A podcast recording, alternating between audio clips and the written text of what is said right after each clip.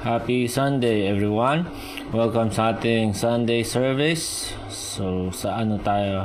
Continuation ng last week sa Matthew twenty-seven, and tatalakayan natin yung crucifixion.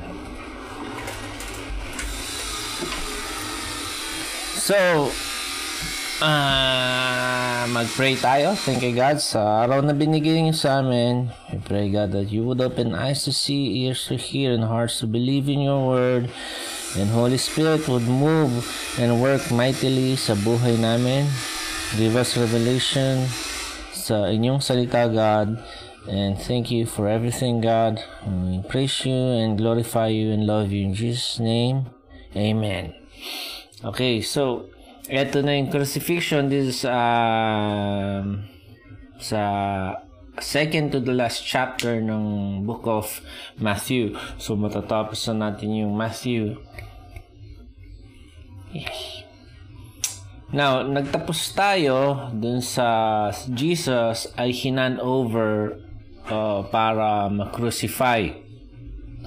So may verse twenty-six, sabi doon siya ay na-scourge. So, ginagawa nila scourging to weaken the body. Uh, kumbaga, yun yung kanilang preparation sa crucifixion. Papahirapan nila. Kasi, ang gagawin pagka i-crucify ay papabuhatin ng, ng beam. And then, pagdating dun sa Golgotha, papako sila sa cross. So, pagka malakas, medyo matatagalan silang mamatay. So, ang gagawin is scourge muna. Yun yung cat of nine tails, yun yung merong latigo na may mga um, buto dun sa dulo, or iba ay bakal.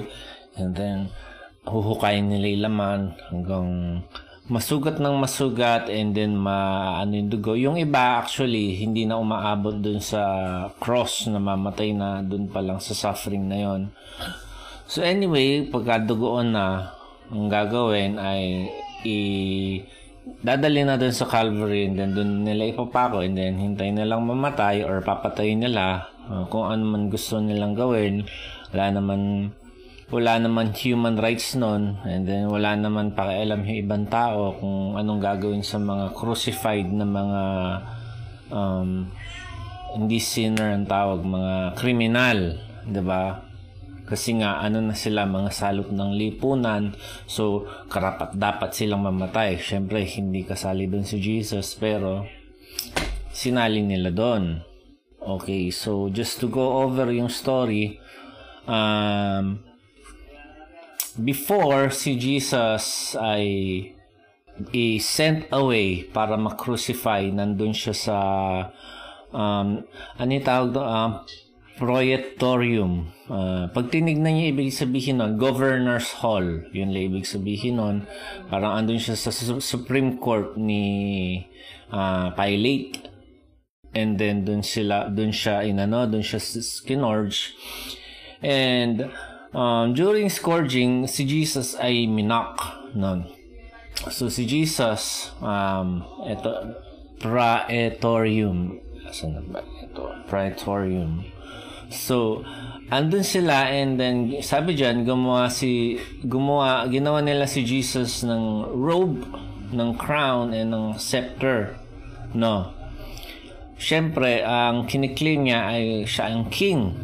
So, eto eh kayong iyong robe dahil ikaw. Ngayon, ang robe ay parang mamahalin. So, parang importante. Diba? And then yung crown, uh, syempre, as a ruler, and then yung scepter, andun yung sovereignty, andun yung power ng isang king to execute yung kanyang sovereignty, uh, yung kanyang will dun sa kanya.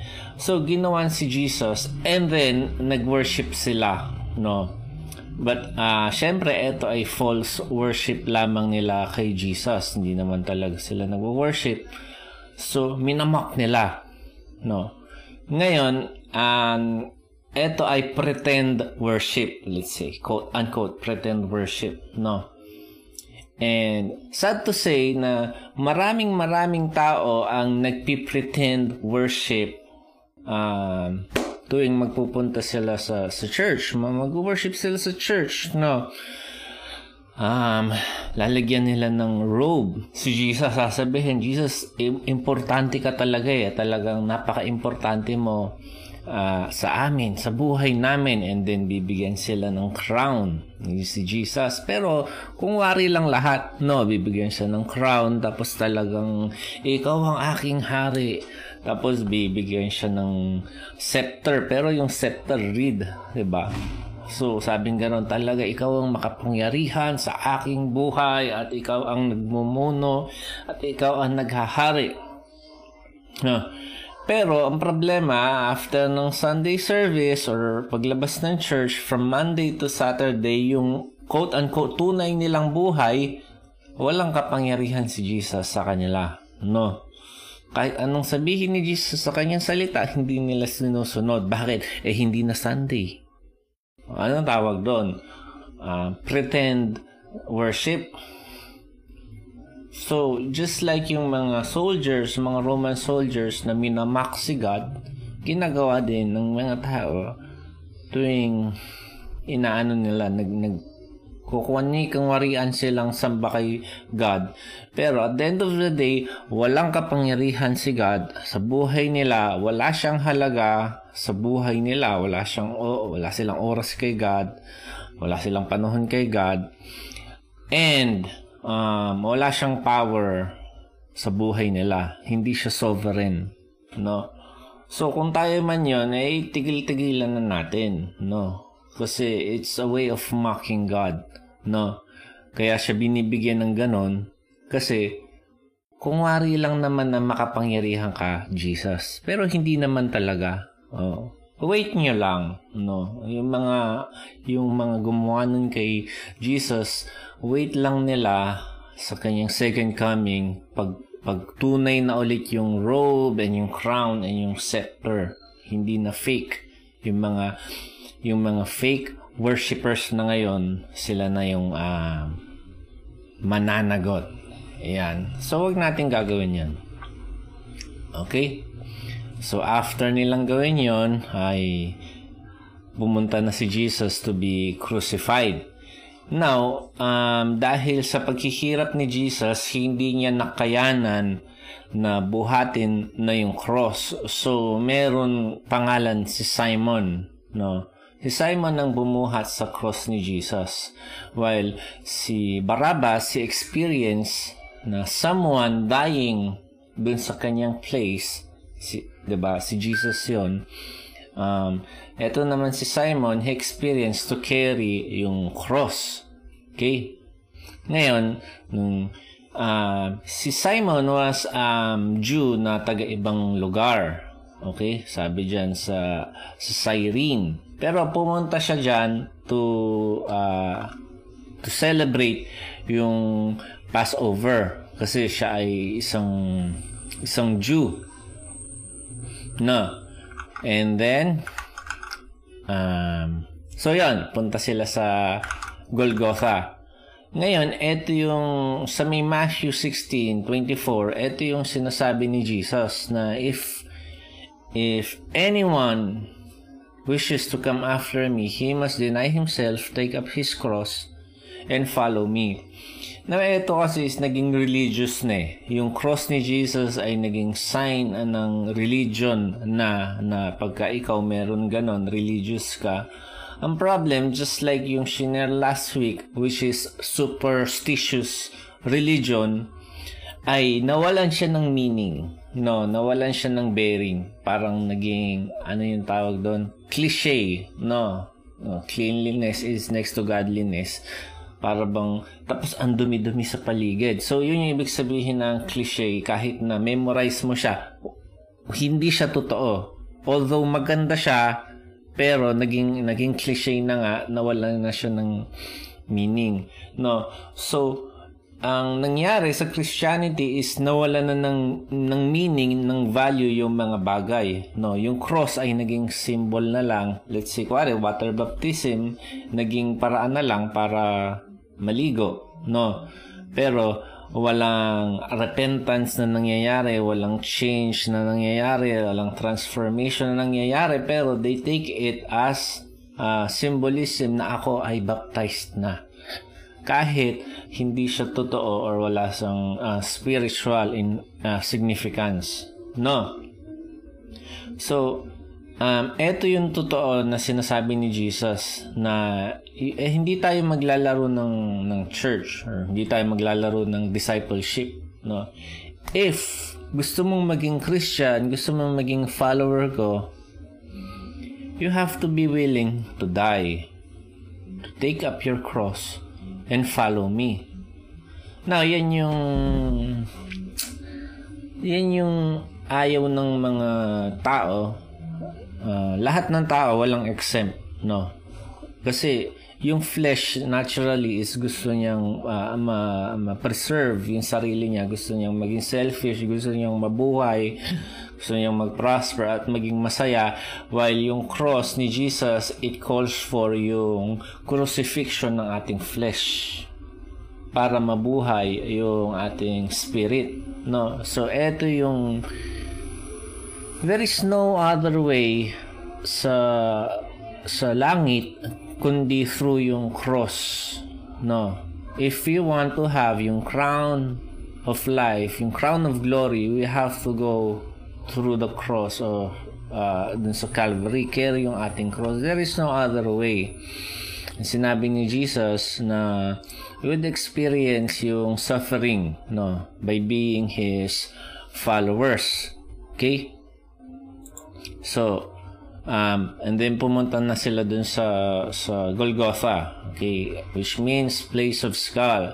And sabi dyan, because again, yung mga tao na yon na salot ng lipunan, y- yung iba ay hindi na kinukuha yung bangkay, so hinahayaan na lang nilang mag mag-rot dun yung kanilang flesh, no? Mamamatay sila either.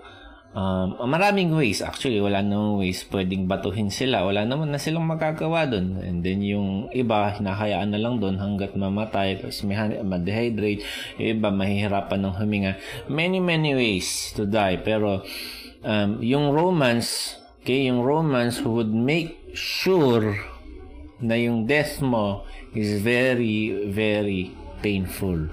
Yun yung kanilang trabaho. Actually, yung crucifixion was not invented by the Romans. It was invented by... Kalimutan ko. Huwag na natin puntahin notes, no? Pero, Persian. It was invented by the Persian. Yun. Now, bakit nila kinucrucify? Kasi meron silang God. Nakalimutan ko yung pangalan ng God, no? And then they believe na yung earth was to be clean. And yung mga kriminal is nagde-defile sila ng earth. So, ang ginawa nila is pinupako nila yung mga kriminal or ini-impale nila para hindi siya nakadikit sa earth. Diba? Para yung earth would li- remain clean. So, inadapt ngayon ng Roman. Tapos, pinerfect nila. Inaral nila kung paano talaga magdudusa yung tao before siya ma-crucify, no? So, inadapt sila ng Roman. Pagka sinabi mong carry yung cross, it only means crucifixion. There is no other meaning ng cross kundi ikaw ay papatayin at isasabit sa cross. Yun lang. Hindi siya pumunta tayo sa church, hindi siya mag-sign of the cross or anything. It is an invitation or a call to die. Okay? So, punta na sila doon. Ngayon, sa thirty-four, sabi dyan is binigyan siya ng wine. Yung wine na yan is may, may, merong, merong halong uh, sabi dyan, gall, and yun ay gamot at uh, para manamb, pampamanhid, para yung suffering ni Jesus ay hindi ganun klase. So, natikman ni Jesus, hindi niya ininom. Bakit?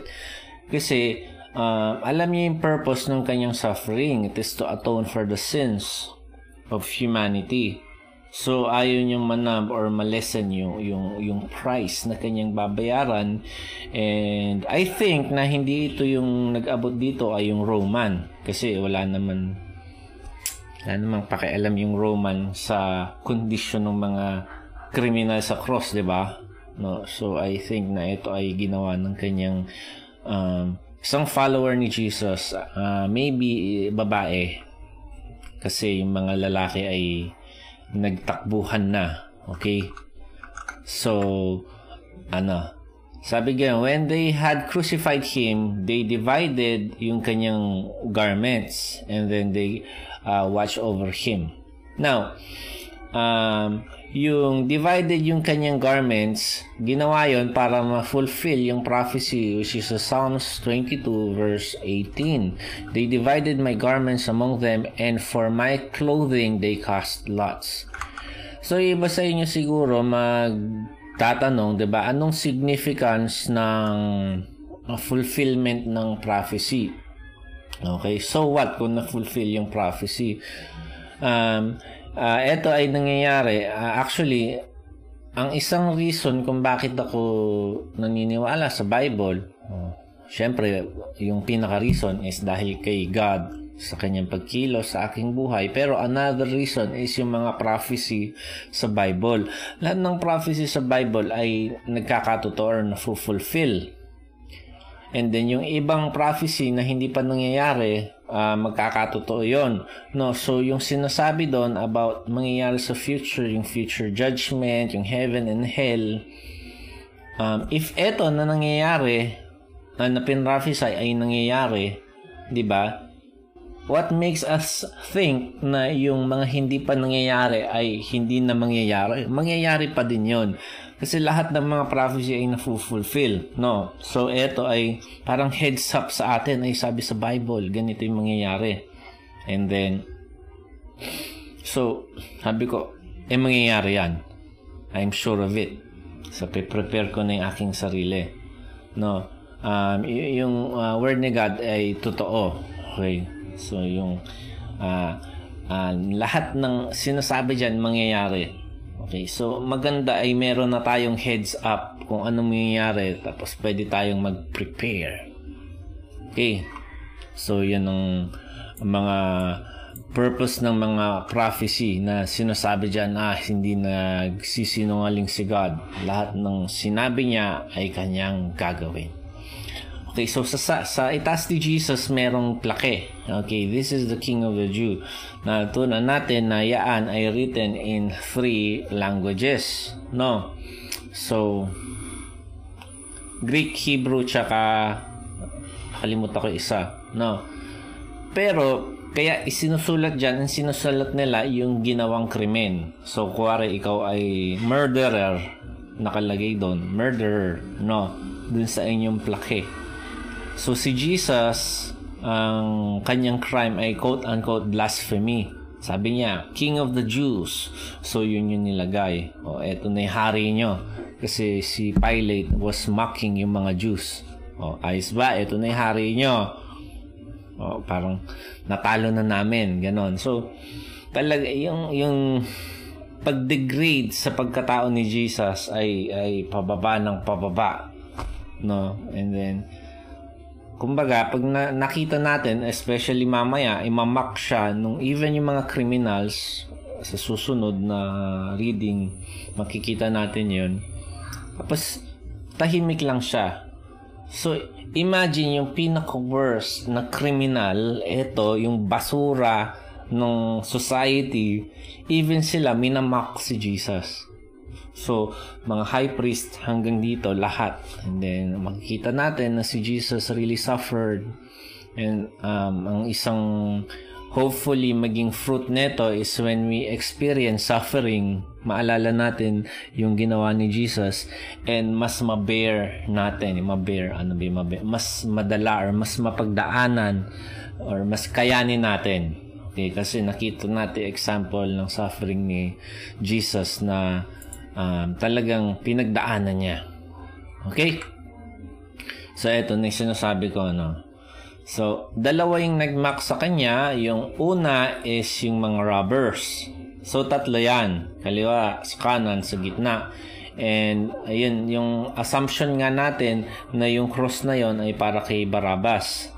So, kung si Barabbas yon ang isang pwede nating sabihin, di naman sinabi sa Bible, pero yung dalawa na to, yun yung kasabwat ni Barabbas, no?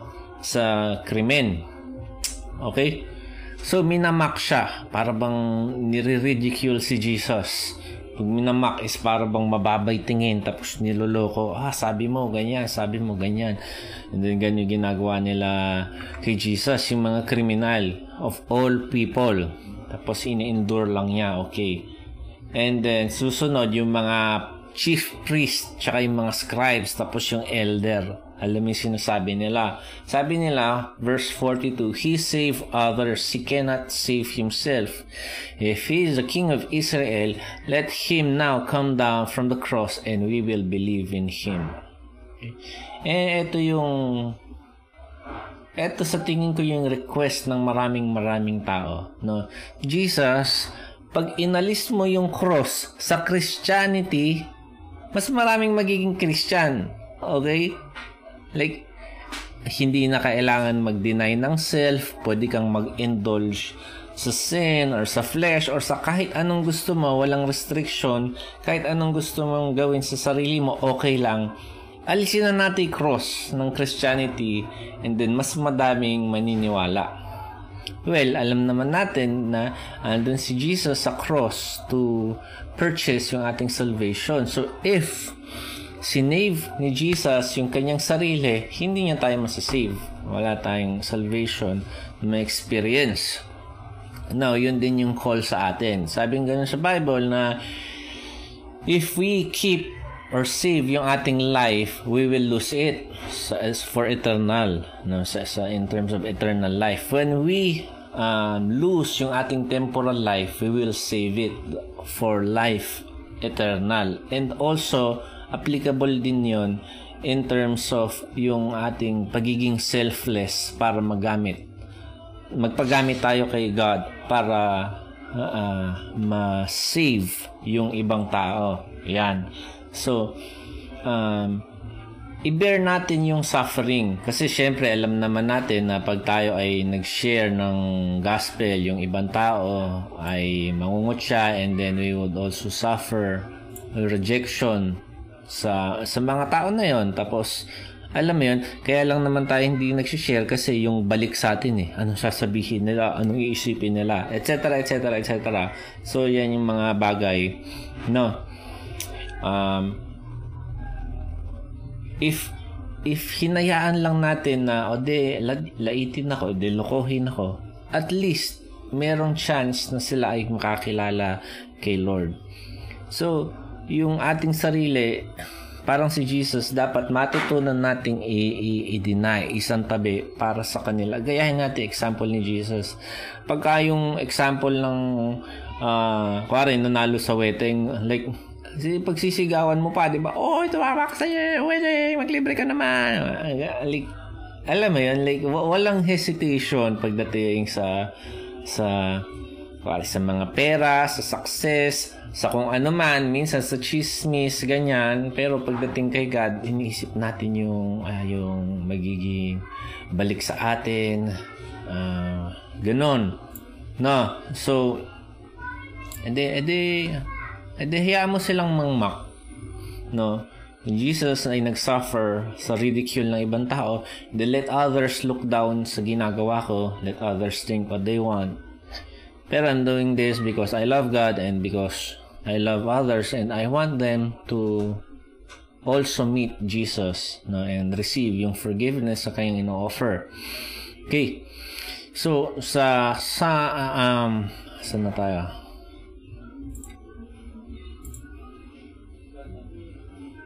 Ito ay, actually, ito, yung keynote niyan is, meron kasi sa Bible na sinasabi, sinasabi sa Bible um, na if if may favor ka kay God, hindi ka niya papabayaan na mag-suffer, no? Hindi ka hindi ka niya hahayaan na na mahamak.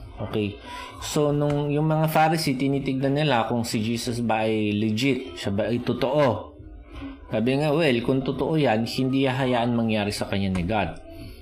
No, so alam na, na, na nag-suffer siya greatly. So sabi nila, ah, eh, hindi siya talaga maka-Diyos dahil hinayaan ng Diyos na magdusa siyang ganyan. And then, sumunod doon sa six R, okay, yung, yung darkness fell. Now, ito ay something significant, no? Si Jesus ay kinrucify nine a.m. And then, ha, ito ay, uh, si Jesus ay namatay ng three. So, six hours siya na nagkasabit dun sa may cross, no? So, ito, the six hour darkness fell on all the land until the ninth hour. So, ito ay, uh, six hours, nine, so three hours. Okay, three hours. Ngayon, yung darkness na yan, hindi siya dahil sa total eclipse ay sa, kasi um, ang nangyayari is, 'di ba, ito'y araw. 'Di ba? Tapos ang mangyayari ay matatakpan nung uh, buwan yung araw, ganon, no? So nung time nung kila Jesus, hindi pwedeng mangyari yung mga ganong bagay kasi yung Passover ay sineselebrate tuwing full moon. Okay, so y- yung walang possibility na yung buwan ay matakpan yung araw nung time na yon. Okay, and ang nangyari daw dito is yung mismong araw ay yun yung nagdarken. So, ito ay hindi siya, let's say, natural phenomena na natakpan yung rays ng araw na ganyan. As in, na, nagdarken daw siyang ganon. Bakit? Kasi, I think, na yung, yung creation ni God, yung creation ni Jesus was grieving yung yung kanyang death na, na yung nangyari sa kanyang death. Okay? So, yung, yung creation, imagine, syempre, kuwari, ikaw yung creation ni God, ikaw yung araw, and then yung creator mo na gumawa sa'yo, and yung nagsusustain sa'yo, and syempre, mahal ka kasi God is love, so siya ay nagsusuffer, and siya ay mamamatay because of sa sin. So, ikaw mismo mag-grieve. And then, sabi dito sa forty-six, si Jesus nag-cry out, sabi, Eli, Eli, lama sabachthani. That is, my God, my God, oh, I have you forsaken me. So, ito na yung pinaka-climax nung pinaka-climax nung crucifixion. Okay? Yung yung punishment or yung suffering na ini-inflict ng man nung time na to ay mag-e-end. And then, yung suffering na i-inflict naman ni God ay magsisimula na. Okay? Now, si, si, si Jesus and yung kanyang Father has enjoyed um, yung fellowship. Meron silang unbroken fellowship. Pero alam natin na yung sin separates us from God. Yung si Adam and si Eve ay nag-sin na separate sila kay God. So, ito yung time na si Jesus, he bore the sins of the world. Okay? Sabi sa may Second Corinthians five twenty-one, He made Him who knew no sin to be sin on our behalf, so might we, we so that we might become the righteousness of God in Him. Okay? So, sa may Psalm twenty-two, dito yun nakuha. Psalm twenty-two verse one. My God, my God, why have you forsaken me? So, um, ditong time na to, uh, eto yung, yung, yung, eto yung pagbabayaran ni Jesus yung kasalanan ng buong mundo. Okay?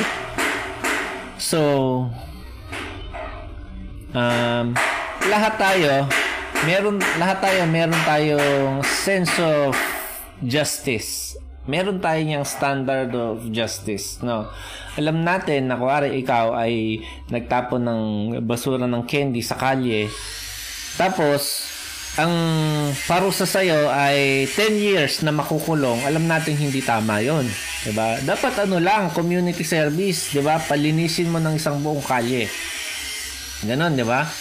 Alam din natin na pagka yung isang tao ay nang molestya at pumatay ng bata, okay, kinidnap, ni-rape, pinatay yung bata, at nahuli siya. Tapos sabi nga, oy, mag-community service ka, linisin mo yung isang buong kalye na to.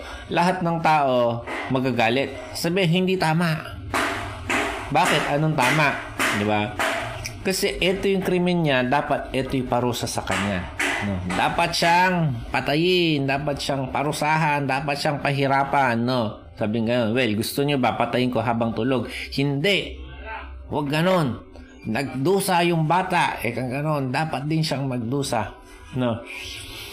So, yung sense of justice natin, yung sense of right and wrong natin, nakuha natin yun kay God because we are created in the image of God. Alam natin, lahat ng tao, alam yan. Okay, kahit hindi sila turuan ng morality na yung ganitong crime deserves ganitong punishment and yung ganitong crime, malaking crime, deserves yung malaking punishment. No? So, lahat tayo may sense of justice na ganyan. Now, lalong-lalo na si God. Okay? Yung wrath ni God, if, if iibahin natin ng, ng words or ng phrase, ay yung righteous anger ni God. Okay? Yung, di ba tayo, naiinis tayo minsan, ah, tapos wala sa lugar. Yung galit niya ay nasa lugar. Lahat tayo mag-agree na dapat kang magalit sa isang tao na ng, ng kidnap, ng rape, at pumatay. Lahat dapat magalit. No? Bakit? Kasi tama. Okay? So, imagine ninyo, um, kanina, tum- kaninang maga, tumingin ako nung, ano, tumingin ako nung mga pinakamalalang crimes sa, sa, sa buong kasaysayan. Okay?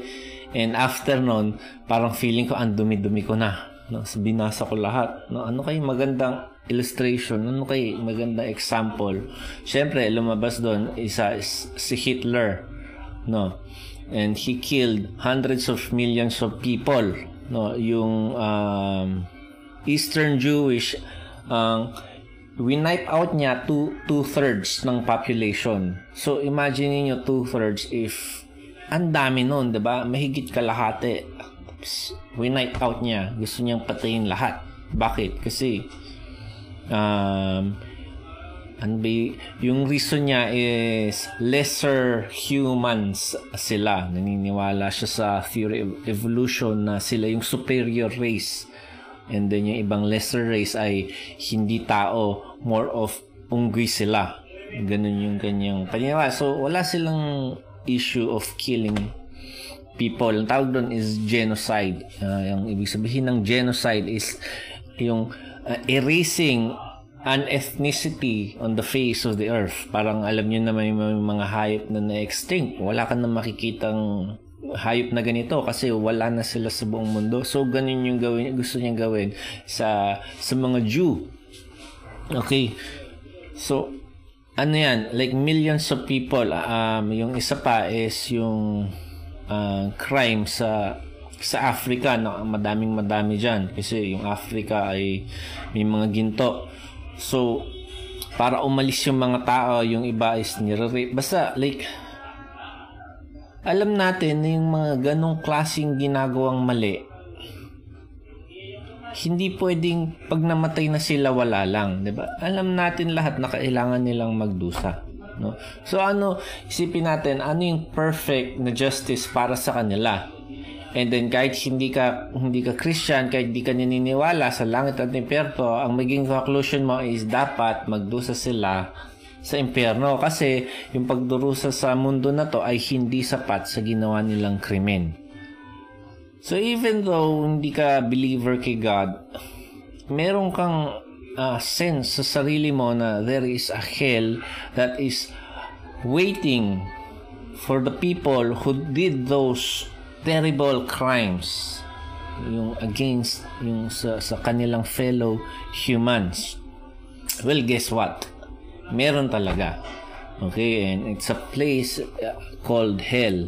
So so sa hell, um, according sa Bible, um merong mga ano yan, hindi compartment, may mga level yan. If you have great sin, you will receive greater suffering. Tapos yung less sin, less suffering, no? And then, naniniwala tayo na yung mga tao na ganon, uh, yung mga pinakamasasahol na tao, deserving sila ng, ng pinaka matitinding parusa. Lahat tayo mag-agree dyan. Okay? Hindi, like, mag, mag, magsisigaw tayo pagka yung, ano, magwawala tayo pagka yung mga matitinding parusa, eh, pinalo lang sa kamay. Oy, bad yun. Huwag kang papatay ng tao at saka huwag kang mangararip at magnanakaw, ha? Para bang yun na yun, like, mag-cry out tayo. So, ang, ang maganda kay God is fair siya. No, yung justice na yung yung suffering na, na na yung sa crime ay hindi lesser or hindi greater, lagi siyang exact, no. So sa hell, hindi perfect ni justice, perfect na justice ni God na you would get what you deserve. So imagine niyo si Christ, si Jesus. Yung mga sins ng pinakamalalang tao. Okay, et, tapos eto, tapos eto, tapos eto. Lahat 'yun sinama-sama. Okay? And then lahat yon is pinatong kay Jesus. And ang ginawa kay Jesus, siya naging target ng wrath ni God. Ano ibig sabihin ng wrath ni God? Um, meron, merong anger na, na si God na kailangang masatisfy. Okay? Um, Let's say, ganito, um, y- yung galit mo na, na kailangan, hindi siya yung, kailangan niyo mong ma-release. Ganyan yan eh. Okay, hindi pwedeng, wala lang, di ba? Isigaw mo or suntukin mo yung pader or kahit ano, kailangan yung galit mo na yon is masatisfy. No? So, naalala ko, uh, pangit tong illustration na, pero, naalala ko, merong, eh, maraming langgam. So, may langgam na may kumagat na langgam sa aking tenga. Tapos, ayaw niyang umalis. Tapos, nag-ano na yung tenga ko, yung nag-oil na. Tapos, ang sakit-sakit, namamaga na siya. No? And finally, lumabas yung langgam. So, nung lumabas yung langgam, tapos nakuha ko, hindi ko ginanyan, no? Hmm. Like, kinagat mo ako sa tenga, ha? Pinahirapan mo ako ng todo-todo. Hmm, like, hindi ganon. Nung nakuha ko yung langgam na yun, alam mo yung pagkainis ko, tapos yung galit ko, tapos nag-umibaw na, tapos tiniris ko siya, tapos pinong-pinong ganyan. And obviously, patay na. Pero nabibisit pa ako eh. Alam mo yun? Tapos nilagay ko sa sahig, tapos tinapak-tapakan kong ganyan, ano. Tapos kulang na lang, kumuha akong siga, tapos sigaan ko. Alam mo yun, tapos pagka nag, like, nasusunog na siya, tapos patay na siya, tapos durog na durog na siya, ako ngayon ay para bang okay, okay na ako. So, yung wrath ni God sa sinful humanity and sa sin mismo is kailangan masatisfy. And ang object na ginamit niya ay si Jesus. Yung buong wrath niya ay binuhos niya kay Jesus, and Jesus ay ay nag nag-suffer. Okay? So you could imagine, sabi sa Bible, yung mga sinner ay maliligo kasama yung uh, devil sa hell. Doon sa hell, it, uh, lake of fire. So yung hell ay itatapon sa lake of fire. So merong lake na fire. So, alam natin, let's say, lava. No. Ngayon, imagine, eto si Jesus. Asan na ba yung camera? Ayan, eto si Jesus, no. Ngayon, si God, sabi niya ganon, okay, kailangan mong magdusa. Kailangan yung galit at puot ko ay masatisfy. No. At sa'yo ko ibubuhos yon. And then, kumuha siya ng timba. Kumuha siya ng balde. Tapos, nilubog niya yung balde na yon, kumuha siya ng lake of fire, kumuha siya ng lava, and then binuhos niya sa anak niya. So yung anak niya talagang nagsasuffer. Tapos sabi nga nun, sabi nga nun ni Jesus, sabi niya, God, bakit mo ako iniwan? Eka, bakit mo ako pinabayaan? So, nagdudusa siyang ganun. Okay, so si, yung, si, si Jesus, ang anak ni God, ay nagsasuffer ngayon under the hand of yung kanyang mismong ama. And yung ini-inflict na suffering sa kanya, yun dapat ang may experience ng lahat ng sinful humanity. Pero ang ginawa ni Jesus ay siya na lang. Okay, so imbis na tayo, siya. Okay, yun yung ina-atone niya or binabayaran niya yung kasalanan natin. Paano niya binabayaran? By suffering in our place. That's why Jesus, He needs to suffer. Okay, sabi nung mga religious leaders kanina, come down from the cross and save yourself. Although pwedeng gawin ni Jesus, in a way, hindi niya pwedeng gawin. Sabi niya, if ginawa ko yun, hindi maliligtas yung aking mga mahal na mga elect, mga mga Christian, aking mga kapatid, no? So, lahat tayo ayaw ng suffering, ah, diba? Pwede nating sabihin, even Jesus himself, ayaw niya mag-suffer. That's why dun sa Garden of Gethsemane, sabi niya, Father, if there is any way, let this cup of wrath pass away from me. No. So, iniiwasan niya yun. And I think, during nung suffering ni Jesus, while paying for our sin, so, eto na si Jesus, tas binubuhos na ni God yung kanyang galit, yung lava na yun, tapos nagdurusa siya. And then, he was crying out, God, God, tulungan mo, bakit, bakit, iniwan, bakit ako nagdudusa? Well, alam naman nating lahat kung bakit. But, eto ay ano lang, um, dagdag ko lang, no? Hindi dagdag na sa Bible, pero like ang might be ang nangyari ay nagkaroon ng glimpse, binigyan ni God ng glimpse si Jesus, no? Kumbaga, ni-remind niya, yun na lang. Okay, hindi to, ni-remind ni God si Jesus kung bakit siya nagsasuffer. And alam mo yung ginawa ni God, pinakita niya yung picture ko. And then, square, ikaw, believer ka, pinakita ni God yung picture mo kay Jesus. Okay, na ikaw ay nagsasamba sa Kanya at nagpapasalamat dahil sa ginawa niya sa krus. Okay, and then, uh, it helped dun sa kanyang suffering. Okay, just like sa, sabi sa may um, Isaiah fifty-three verse ten, okay, basahin niyo to. Sabi ganon, but the Lord was pleased to crush him, putting him to grief.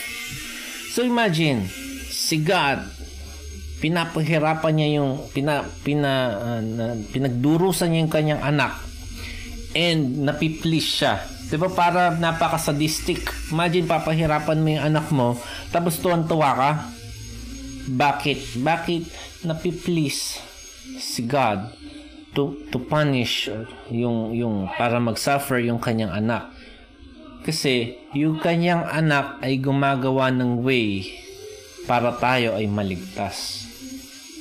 So while Jesus was suffering, he was making a way, he was paying yung ating atonement.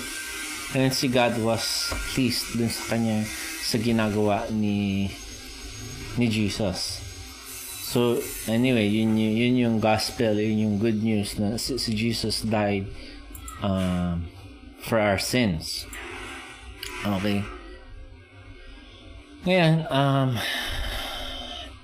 um, hindi na sinabi dyan, pero sa Book of John, andun yung quote na si Jesus, sabi niya, um, it is finished. Now, mapapansin nyo dito ay um, merong ano, merong merong soldier na kumuha ng sponge tapos gustong ipainom kay uh, Jesus. Okay? So, eto ay, sabi kasi dito sa may verse forty-nine, let us see whether Elijah will come and save him. So, nakita na nung nakita na nung ito ay hindi tulad ng isang cup. Ito ay walang halong um, gamot. Okay? Ito ay yung iniinom ng soldiers. Bakit gusto nilang ma-prolong yung buhay ni Jesus? Kasi nung sinabi niya, uh, ito, Eli lama sabachthani, sabi nila, oy, baka si, akala nila Elijah. Okay? So sabi nga nun, tingnan natin kung pupunta si Elijah. So binigyan siya ng ano, binigyan siya ng uh, tubig or ng inumin para mas humabay kanyang buhay. Okay? Ngayon, Um, ang ginawa niya is nag-sip siya noon. Pero nag-sip siya para masabi niya yung kanyang um, last words, no? So, merong seven last words si Jesus na hindi natin aaralin. Okay? Pero yung isang isang sinabi niya doon is it is finished. Nung sinabi niya it is finished, yung justice ni God ay na-satisfy na. Pinagbayaran niya na, pinagbayaran na ni Jesus yung punishment sa sins natin. And it's, it's, a, it's a very good news. Okay, bakit? Kasi um, tayo, we, we can now be reconciled back to God. No? So, si Jesus, merong verse sa Romans and um, sobrang importante na malaman natin verse na to. It's just, uh, matatagpain natin sa Romans six uh, Romans three twenty-six, no?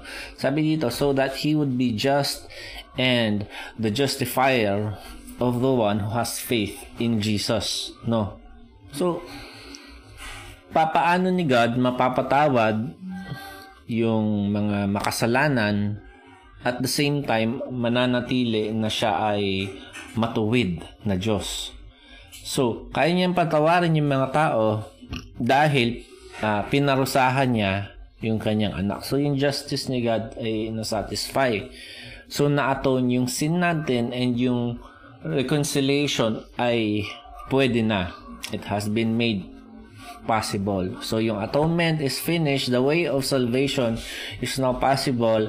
The curse is removed from guilty people and the door to God's kingdom is now open. Yun yung sinasabi ni Jesus sa may Mark one fifteen. The time is fulfilled. The kingdom of God is at hand. Repent and believe. So, nag-i-invite na si Jesus na you can now enter yung kingdom ni God. Kasi meron ng way. Ginawan ko na ng paraan. Yung paraan na yun ay natapos na nung ako ay namatay sa krus. Okay? So, sabi din sa fifty, no? Jesus cried out again with a loud voice and yielded up his spirit. Now, si Jesus, kailangan niyang isurrender yung kanyang buhay. Sabi sa may John ten eighteen, no one has taken it away from me, yung buhay niya, no? But I lay it down on my own initiative because si Jesus cannot be uh, killed, no? He has to lay down his life. So, yun yung ginawa ni Jesus dito. And then, si Jesus ay namatay na. Okay? By this time. So, nung namatay si Jesus, yung, yung veil, ito, the veil of the temple was torn into from top to bottom. So, ang nangyari dyan ay yung Jewish economy ay na, natapos na, tumigil na, okay? Napalitan na siya ng, ng Christianity, okay? Which is dun yun sa Book of Acts, the birth ng kanyang church. Yung mga high priests, yung mga religious leaders, napalitan na ng apostle ni Jesus. Yung temple, na dun lang sila nag-worship, napalitan na ng church. Tayo na, okay? Tayong body of Christ. So, kahit nasaan ka, pwede kang mag-worship kasi andun sa'yo yung indwelling ng Holy Spirit. So, yun yung nangyari. Pero ang main point dito is yung uh, nagsiseparate between God and between us is wala na. Okay? So, nangyari dyan ay yung nagkaroon ng earthquake, tapos yung um, sabi dyan sa fifty-two, the tombs were open and many bodies of the saints who had fallen asleep were raised. Okay? So, ito ay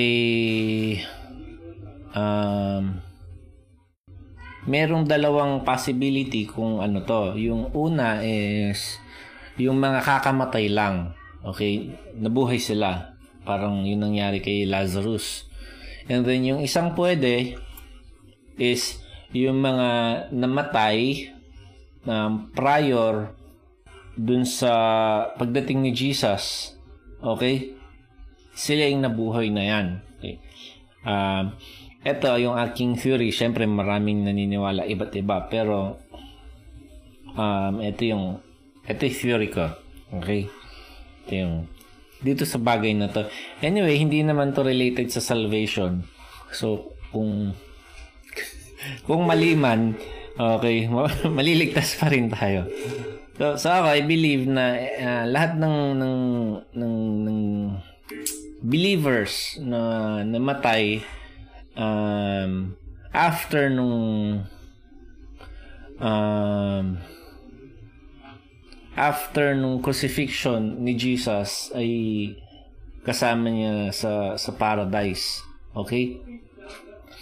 Ngayon, yung mga believers na namatay prior ay ay naghintay nung kanyang sacrifice, like ganon. So nung nung nabayaran niya na, again possible na nga na pumunta yung mga saints sa langit. So ganon nangyari. No, syempre I might be wrong.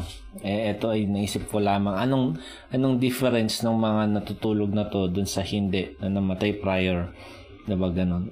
So yun lang aking conclusion. Huwag niyo nang pansinin.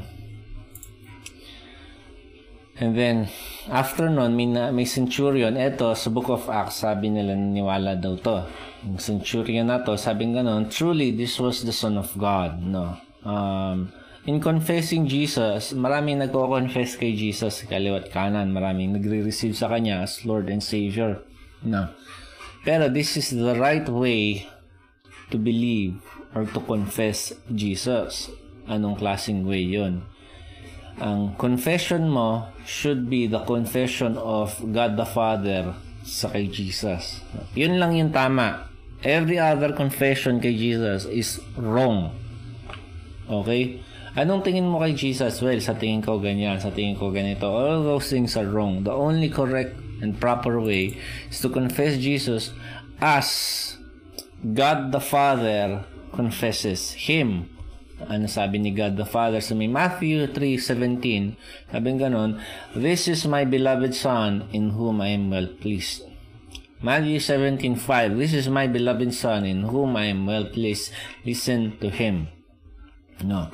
So anong view ni God the Father kay Jesus?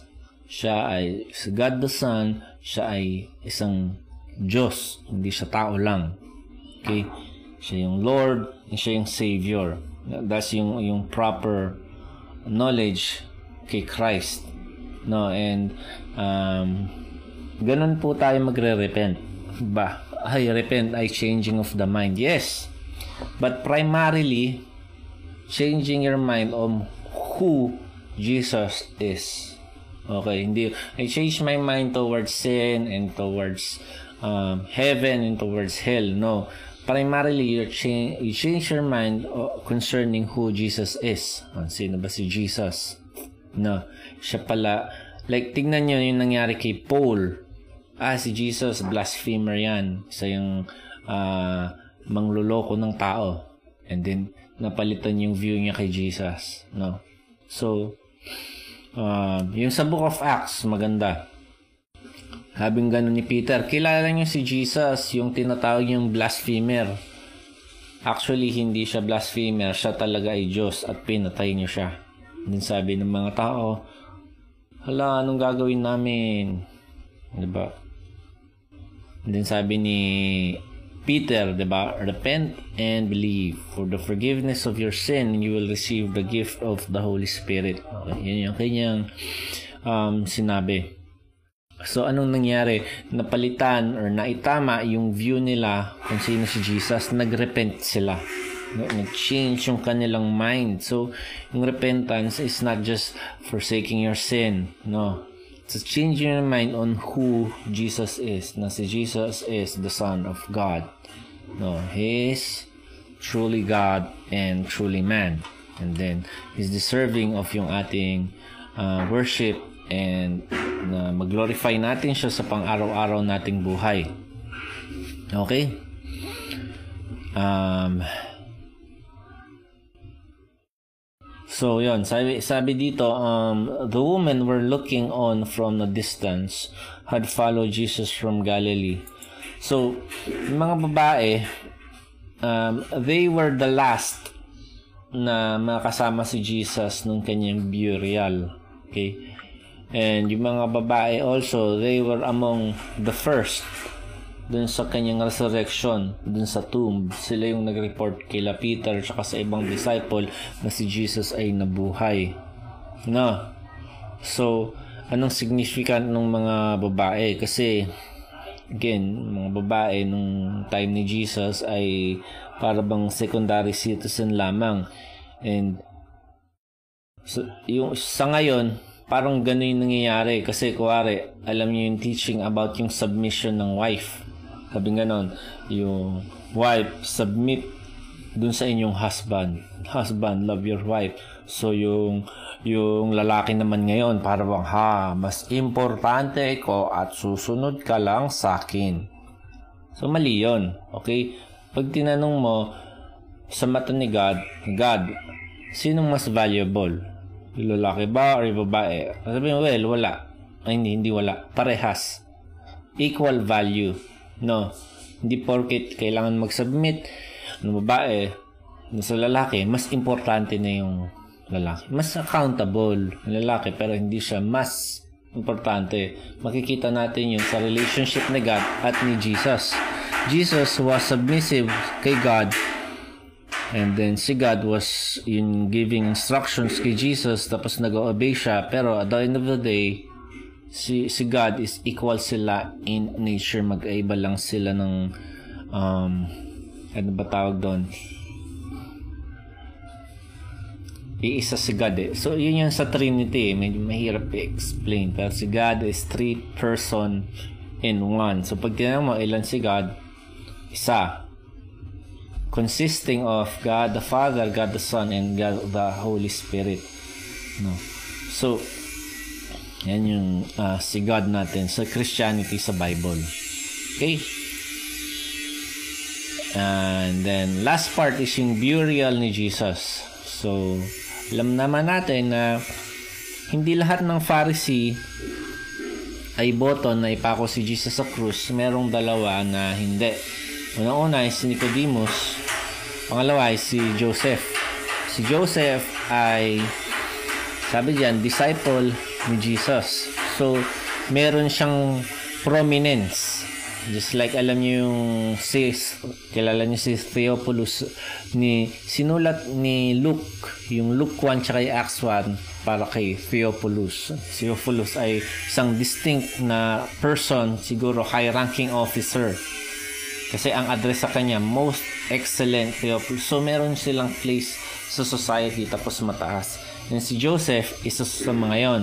That's why, kaya niyang lumapit kay Pilate na governor ng Rome and then mag-ask ng favor na makuha yung body ni Jesus.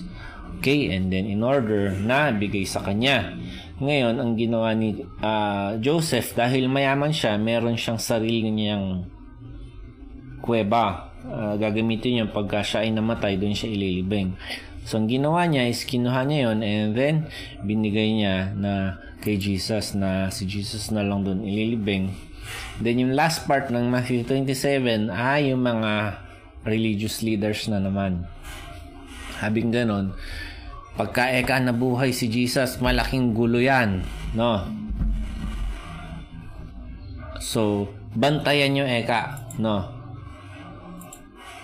Ayan, bantayan nyo.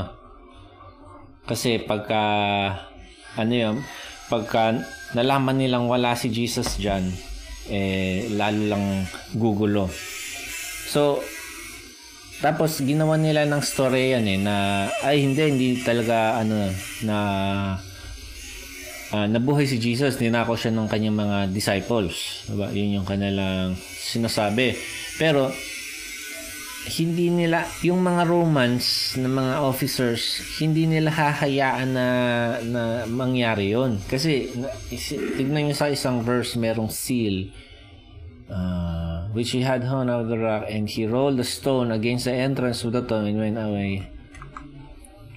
Saan ba yun?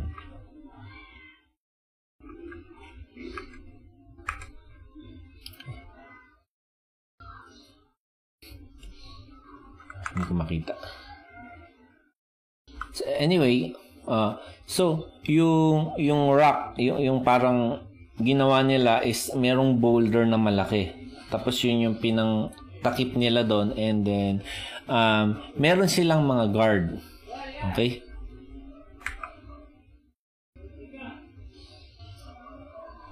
Yan.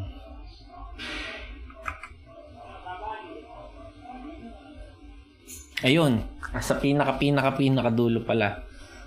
So, verse sixty-six, along with the guard, and they set a seal on the stone. So, meron silang palatandaan, sinelyohan nila. Now, yung mga Roman na mga guard, uh, they would not allow themselves na ma, ma, hindi, hindi nila magawa yung kanilang duty. Bakit?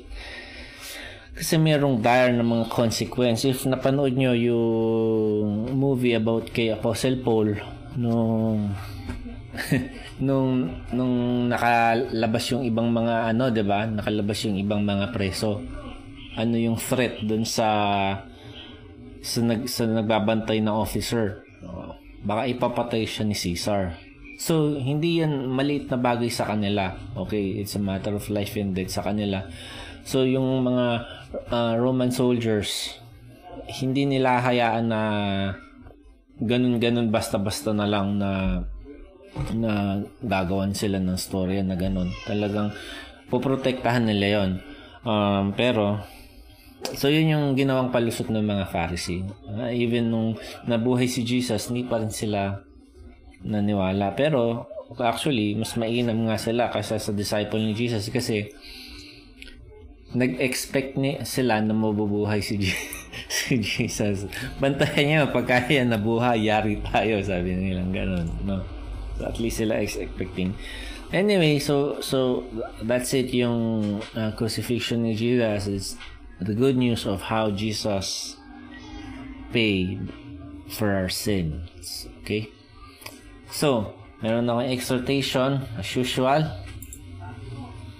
Number one is, do not play pretend worship.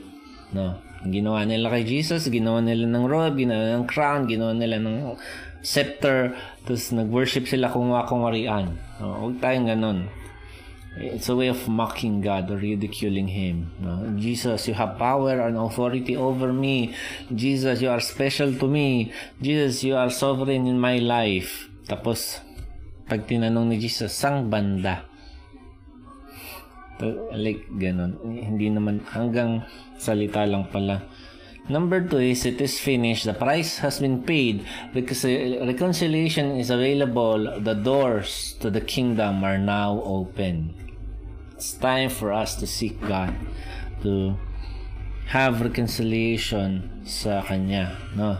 It is yung time natin to seek for forgiveness of sins. Jesus, He did it all, and He paid it all. No. So, sa mga tao na meron pa ring sin, um, gin, like, like, hindi mo na kailangan para mag-suffer dyan. And it's good news na malaman ng ating uh, family and friends, mga relatives and others.